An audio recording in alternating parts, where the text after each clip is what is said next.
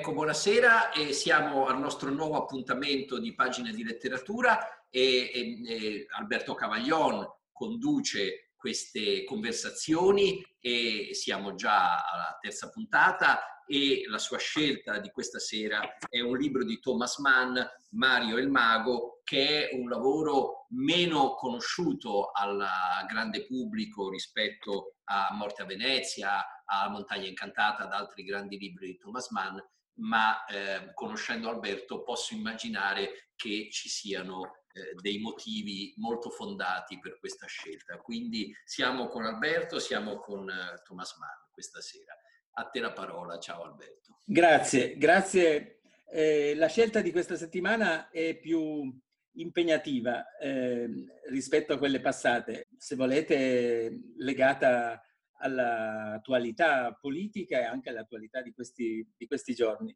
Eh, Mario e il mago è un romanzo breve di Thomas Mann, raccolto nei romanzi brevi, ma eh, oscurato dalla fama del, del, romanzo breve che gli sta accanto, e cioè Morte a Venezia, che tutti conoscono, che tutti in queste settimane in Italia hanno evocato per il clima di decadenza che ha avvolto la città di Venezia nei giorni della della pandemia, l'hanno tutti un po' commemorato come un modello perché c'è stato il film di Visconti, perché una colonna sonora straordinaria, insomma la Venezia della malattia. Eh, Mario il Mago racconta un'altra vicenda. Non, non, siamo lontani dai temi classici della narrativa di Mann, cioè del tema della decadenza e della malattia. Questo testo è molto importante per il momento in cui fu scritto ed è testimonianza dello straordinario affetto che Mann aveva per l'Italia. Mann, come sapete, aveva l'abitudine, la consuetudine di venire tutte le estati in villeggiatura in Italia con la famiglia, con i figli piccoli. Aveva una passione straordinaria per Forte dei Marmi, soprattutto. Tutte le estati, regolarmente, negli anni venti, trascorreva lunghi periodi di villeggiatura a Forte dei Marmi. Eh, anche quel, nel 1929 come tutti gli anni, affitta una casa, va in un albergo, lungamente per, eh, soggiorna con la famiglia e, e quell'anno scopre eh, il cambiamento. È l'anno in cui il fascismo ormai si è consolidato e il clima eh, la, che si respira in Toscana e in Italia non è più lo stesso. E Mann lo percepisce attraverso la ricostruzione di un avvenimento di cronaca nera realmente accaduto, in un clima di decadenza che è dato sempre da un tema di malattia. Eh, I bambini suoi erano molto piccoli e c'era una epidemia, come oggi, eh, di pertosse. Eh, la pertosse allora era una malattia molto grave, non c'era il vaccino, i bambini erano a rischio e quindi la vita in spiaggia è segnata da questa diffidenza delle mamme italiane verso i bambini tedeschi e viceversa. Ma non è quello che spaventa Thomas Mann, è il clima generale di crisi, di crisi anche economica, ma soprattutto l'ombra lunga del fascismo lo, eh, lo spaventa, lo spaventa. Che cos'è che eh, accade in quell'estate a Forte dei Marmi? Un fatto di cronaca nera. Eh, durante una rappresentazione teatrale di un ipnotizzatore in, in, in un piccolo teatro di ciarlatani, di uno spettacolino popolare, eh, durante questa, questo rito ipnotico eh, il, l'attore protagonista chiamava dal pubblico degli spettatori, faceva salire questi spettatori sul palco e ehm, li ipnotizzava, costringendoli a fare le, le cose, delle cose irripetibili, a perdere la propria identità. La sera in cui Mann va a questo spettacolo, la vittima dell'ipnotizzatore è il cameriere dell'hotel dove la famiglia Mann eh, villeggiava. il, il Mario, il cameriere, viene ipnotizzato, pronuncia parole irripetibili, si comporta è uno spettacolo indecente, il, il, padre Mann e la madre sono anche spaventati. E il guaio è che eh, improvvisamente Mario esce dalla sala, si disincanta, si disipnotizza, estrae una pistola e si ammazza. E la famiglia Mann era in sala e, e la ricostruzione di questo evento tragico viene però trasformato da Mann e capovolto perché il racconto finisce con una soluzione opposta. con eh, l'uccisione dell'ipnotizzatore, dell'attore. Cioè Mario si disincanta, si disipnotizza e uccide eh, il suo torturatore. E fin qui il, nulla di straordinario, se non che nel corso di questo eh, romanzo noi veniamo a conoscenza di questa figura e mano a mano che ci avviciniamo, che Man ce lo descrive fisicamente, con il volto, la muscolatura, la forza, si chiamava il Cavalier Cipolla, questo era il nome dell'ipnotizzatore, il nome, il nome d'arte naturalmente, ma verso la metà del, del, del racconto appare chiaro che quella è la caricatura di Mussolini, perché il Cavalier Cipolla costringe gli spettatori a non reagire. E Mani comincia a chiedersi, ma perché dal pubblico nessuno di noi si è alzato? Nemmeno io, dice, ho avuto la forza di, di alzarmi, di gridare, di far smettere quello scempio. E, e inizia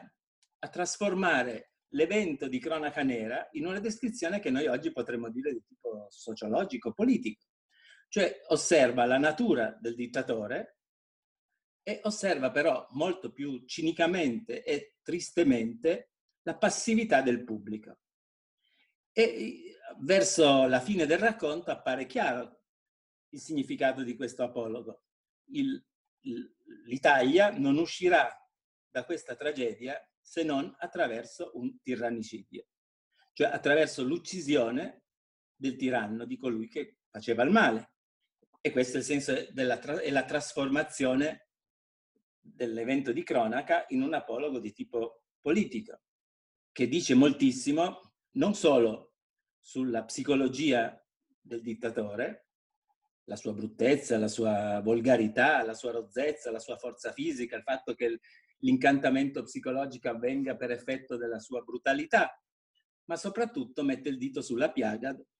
che riguarda la reazione del pubblico, cioè la reazione dell'opinione pubblica italiana di fronte all'avvento della dittatura. È appena il caso di dire che sono gli anni, quelli 20, che vanno tra il 29 e il 31, in cui massimo è il consenso della cultura italiana al fascismo. Tutta, nessuna esclusa, anche all'interno dell'ebraismo, quello è il punto, è l'apice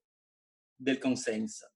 Tra 29, 30 e 31. Sono rari, nelle interviste che Mann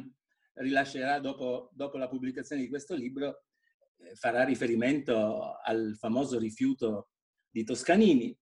di eseguire musiche fasciste alla Scala alla vigilia del suo esilio e si chiede in queste interviste che cosa sarebbe stata, che cosa avrebbe potuto diventare la storia italiana se manifestazioni di reazione simili a quelle di Toscanini fossero state più numerose. E invece così non è, non è andata. La, l'apologo, la tristezza di questo silenzio, di questa passività del pubblico è diventata col passare degli anni una sorta di metafora politica su cui si è nutrita la maggior parte, la parte migliore, la parte più colta dell'antifascismo italiano e anche dell'antifascismo ebraico. La ricezione di questo racconto di Mann nella cultura dell'antifascismo italiano è impressionante. Intanto va ricordato il nome di chi tradusse e fece conoscere con, con scritti coraggiosi già negli anni 30 Mario il Mago eh, di Thomas Mann, e cioè Lavinia Mazzucchetti, grande germanista, grande studiosa di Mann e grande donna antifascista, e ispiratrice di tanti intellettuali antifascisti anche ebrei degli anni 30. Il, il cammino di questo romanzo nella storia dell'antifascismo è, è lunghissimo. Attraversa gli anni 30, gli anni bui dell'oppressione, ma ritorna nella letteratura resistenziale e soprattutto eh, dilaga dopo il 1945 perché la, la prima fortuna nella storia, nell'ingresso del, delle opere di Thomas Mann, eh, che era stata fortissima, eh, ma eh, negli anni 30 oscurata, come dicevi tu prima, dai romanzi maggiori, soprattutto in ambito ebraico, dal ciclo biblico di Giuseppe e i suoi fratelli, dei grandi libri che la Medusa di Mondadori pubblica negli anni 30 e che sono il pane comune di tanta, tanti scrittori, autori che esordivano negli anni 30, penso a Primo Levi, penso alla Luciana Anissimo Migliano, che si nutrirono soprattutto del ciclo biblico. ma è dopo, nei primissimi anni del dopoguerra, che questo racconto assume un fascino particolare, molto importante perché è un, è un, testo che tutti ricordano, che tutti citano, che sta in tutti gli epistolari, in tutti i carteggi, ma mai, eh, diciamo così, interpretato correttamente, ponendo l'accento sul problema del consenso. Perché il vero significato di questo racconto non è tanto la caricatura del dittatore che fa sorridere, è una caricatura grottesca quella del Cavalier Cipolla. Io me ne servì tanti anni fa, scrivendo del, eh, il mio libretto sulla resistenza, in anni in cui dilagava il mito di Berlusconi. E, e usai il, il, l'espressione del Cavalier Cipolla e l'immagine caricaturale del Cavalier Cipolla per, per spiegare come questa disponibilità della cultura italiana all'incantamento fosse un problema costante, fosse un problema ricorrente nella cultura italiana. In realtà il problema non era quello, non è l'incantatore. Il problema che, Ma, che Man, la lezione che Mann ci ha lasciato in eredità non è la caricatura del dittatore, è il suo aspetto deforme, la sua volgarità, la sua eh, trivialità anche, quanto la capacità che anche una persona così triviale ha di incantare così tante persone. E quindi è un testo straordinario che spiega la natura ipnotica, incantatrice dei seduttori della politica, che, sono, eh, che ricorrono nella storia italiana a cicli, a ondate, ma ricorrono anche nella vita quotidiana, nel mondo della scuola. Io ricordo di aver fatto leggere il, il, il Mario il Mago, un testo di una cinquantina di pagine, si legge in una sera, lo si divora eh, in, in, poco tempo, ma eh, tutti abbiamo presente, eh, nella, abbiamo avuto nella nostra vita, nel mondo della scuola, nel mondo del lavoro, la percezione della potenza seduttrice di, dei nostri cavalier cipolla. Tutti noi lo abbiamo incontrato questo stereotipo, questo, questa figura simbolica di, di, forte seduzione e soprattutto tutti abbiamo maturato in noi stessi la capacità di disincantarsi, perché il problema che Man ci pone è quello della forza d'animo che deve avere chi è colpito da un'azione oppressiva e dal tempo che impiega a disincantarsi e quindi è il, il problema del disincantamento che è, è centrale. Eh, la fortuna di questo testo è ehm, lunghissima. Vorrei ricordare in Italia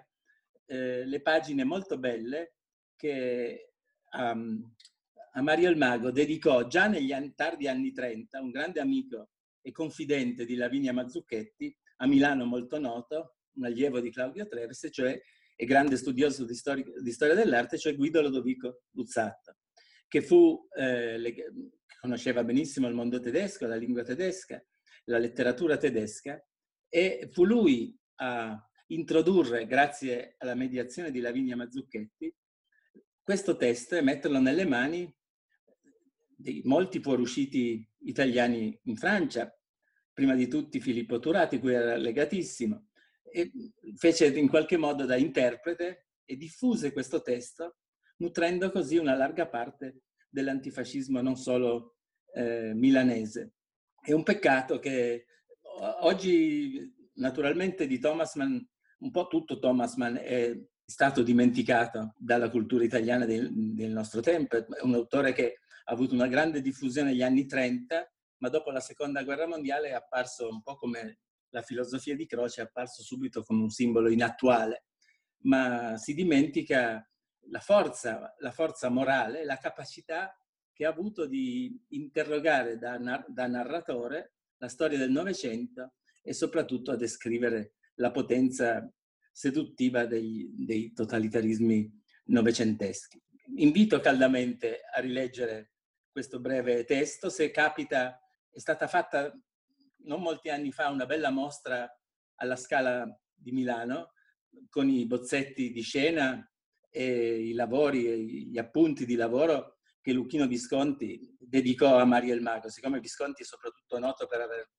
eh, rappresentato cinematograficamente la morte a Venezia, è bello vedere e comparare il lavoro che ha fatto anche su questo testo. Anche Visconti, per ragioni politiche e di amicizia personale, era molto legato a Lavinia Mazzucchetti. E eh, il film eh, con eh, Brandauer, che circola, si può vedere anche in rete, non è un, un grande capolavoro del, della storia del cinema, ma è una bella rappresentazione fedele, molto fedele al testo. Eh, su, tutto, su tutto il racconto, questa è la ragione anche per cui in queste settimane mi è capitata e mi è tornata la voglia di riprenderlo in mano, la bellezza della descrizione anche del mare di Forte dei Marmi e, della, e di queste villeggiature eh, felici, spensierate, di questo amore per il sole eh, Mann scriveva tutto il giorno, non era un padre affettuoso, i bambini reclamavano per tutto l'inverno di vedere, di tornare eh, eh, a vedere il mare Mediterraneo. Un, un, anno fu trascinato anche, prima di andare a Forte dei Marmi, fu trascinato dai bambini piccoli a, al, verso il, la costiera amalfitana, a Casa Miccia, non mi ricordo un'estate, un'estate tremenda. Eh, soff- Mann soffriva terribilmente il caldo, soffriva eh, parla di Forte dei Marmi anche come la, una spiaggia africana, in, quel, in, quel, in, quel, in, quella estate torrida dove è segnata da questi eventi di cronaca nera terribili, da questa paura che le mamme italiane avevano nel momento in cui i loro bambini giocavano con i figli di Thomas, ma che arrivando dal nord tossicchiavano e forse potevano avere la pertosse e quindi vengono, venivano fuggiti come oggi eh, in tempi di pandemia. Quindi c'è anche una, un, un risvolto di stretta attualità, ma c'è soprattutto questa grandissima forza, questo grandissimo amore che Thomas Mann aveva per il nostro paese, per, come larga parte, la parte migliore della cultura tedesca, è l'ultimo testimone del legame strettissimo e della passione, vera e propria passione che Mann, eh, come tutti gli scrittori tedeschi, avevano per la terra, la penisola italiana. Siccome anche questo è un aspetto, stanno venendo fuori in questi ultimi tempi dal mondo universitario delle, delle bellissime ricerche sulla ricezione eh, dell'opera di mediazione che la cultura italiana ha avuto rispetto al mondo tedesco, nelle traduzioni, nel, nelle storie dei viaggiatori in, in, Italia, su Trieste soprattutto, che fu da, da filtro, no? e sulle figure dei grandi traduttori. C'è una ricerca questi anni, molto bella dell'Università di Siena, che racconta le vite, le biografie eh, dei grandi traduttori. Molti traduttori di Mann sono stati ebrei importanti, penso a Gustavo Sacerdote, che era un socialista molto coraggioso, amico di traduttore delle opere di Marx e di Engels, ma anche di larga parte del ciclo biblico di, di Thomas Mann. Il capitolo della ricezione di Mann eh, in Italia è un capitolo enorme, ma per la storia del pensiero politico Mario il Mago è un piccolo capolavoro, un piccolo gioiello che merita di essere eh, rivalutato e soprattutto di essere ripercorso attraverso queste biografie di veri e propri divoratori dell'opera di Mann, che si identificarono in questo soprattutto, che non si può proprio dire un testo di decadenza, è quasi un apologo politico costruttivo, un sogno di riscatto, un invito che Mann dà agli italiani a riscattarsi. Eh, sottolineo il fatto che parliamo del 29, cioè parliamo di... non si vedeva ancora nulla, poco si vedeva di quello che sarebbe successo, ma è un, un apologo fortemente politico che, di un uno scrittore che amava il nostro paese e sognava per noi un, un riscatto che riteneva ancora possibile, che riteneva ancora possibile. Grazie Alberto. Posso chiederti ancora di aggiungere qualche dettaglio su questa traduttrice mitica e nell'ambito di questa galleria di, di, di, intellettuali italiani che hanno tradotto la letteratura tedesca, che sono stati importantissimi, e, e Lavinia Mazzucchetti. Sì. Da dove veniva e che cosa la, sa? Sì, Lavinia Mazzucchetti è stata una grande studiosa di letteratura tedesca. Veniva da Milano, era ben introdotta e molto vicina all'ambiente del socialismo riformista milanese. Eh, non per caso prima citavamo Guido, Guido Lozzato, ma attraverso di lui bisognerebbe ricordare il, il, il tratto di unione, che era Claudio, Tre, Claudio Treves. era il salotto buono del socialismo riformista milanese. Lei era legata a Turati, era legata alla Kulishov, era legata a tutto quell'entourage eh, milanese delle Mariuccine, del, come si chiamava, del, del, diciamo di quel, di quel, mondo della filantropia e della, e della cultura riformista milanese che è stato fino alla, alla, prima guerra mondiale un cenacolo culturale di grande valore e anche di grande tenacia e, e lungimiranza eh, antifascista, perché è stato spiegato giustamente che una delle ragioni che spiegano il contrasto tra Mussolini e quel socialismo da cui prese le, le distanze dopo la prima guerra mondiale era anche legato al fatto che Mussolini appariva appunto a quel mondo come un corpo estraneo. In quel mondo, in quel salotto buono di Turati della Kulishov in galleria a Milano, non fu mai accolto. E il fatto che in quel salotto larga parte eh, dei suoi componenti fossero o vicini all'ebraismo per interessi culturali o ebrei essi stessi, alimentò probabilmente, questa è una tesi storiografica che lanciò tanti anni fa eh, uno storico israeliano di cui oggi più nessuno si ricorda, cioè Meir Michaelis, che eh, tentò questa interpretazione psicologica per spiegare come fin dalle origini Mussolini avesse maturato un sentimento di ostilità anti-ebraica, dettato non da cultura antisemita, non dal fatto che lui fosse un divoratore di libri e conoscesse a menadito i classici dell'antisemitismo tedesco francese. Non era certo un uomo di tante letture, Mussolini era un uomo spregiudicato che rincorreva il potere per il potere, ma serbava dietro di sé rancore di non essere mai stato accolto in giovinezza, quando era socialista anche lui, in quel mondo culturale elevatissimo di grandi letture, di grande raffinatezza culturale, dove l'ebraismo aveva, parte, aveva avuto una parte, nella Milano di in quegli anni aveva avuto una parte molto importante. La Mazzucchetti nasce in quel clima lì,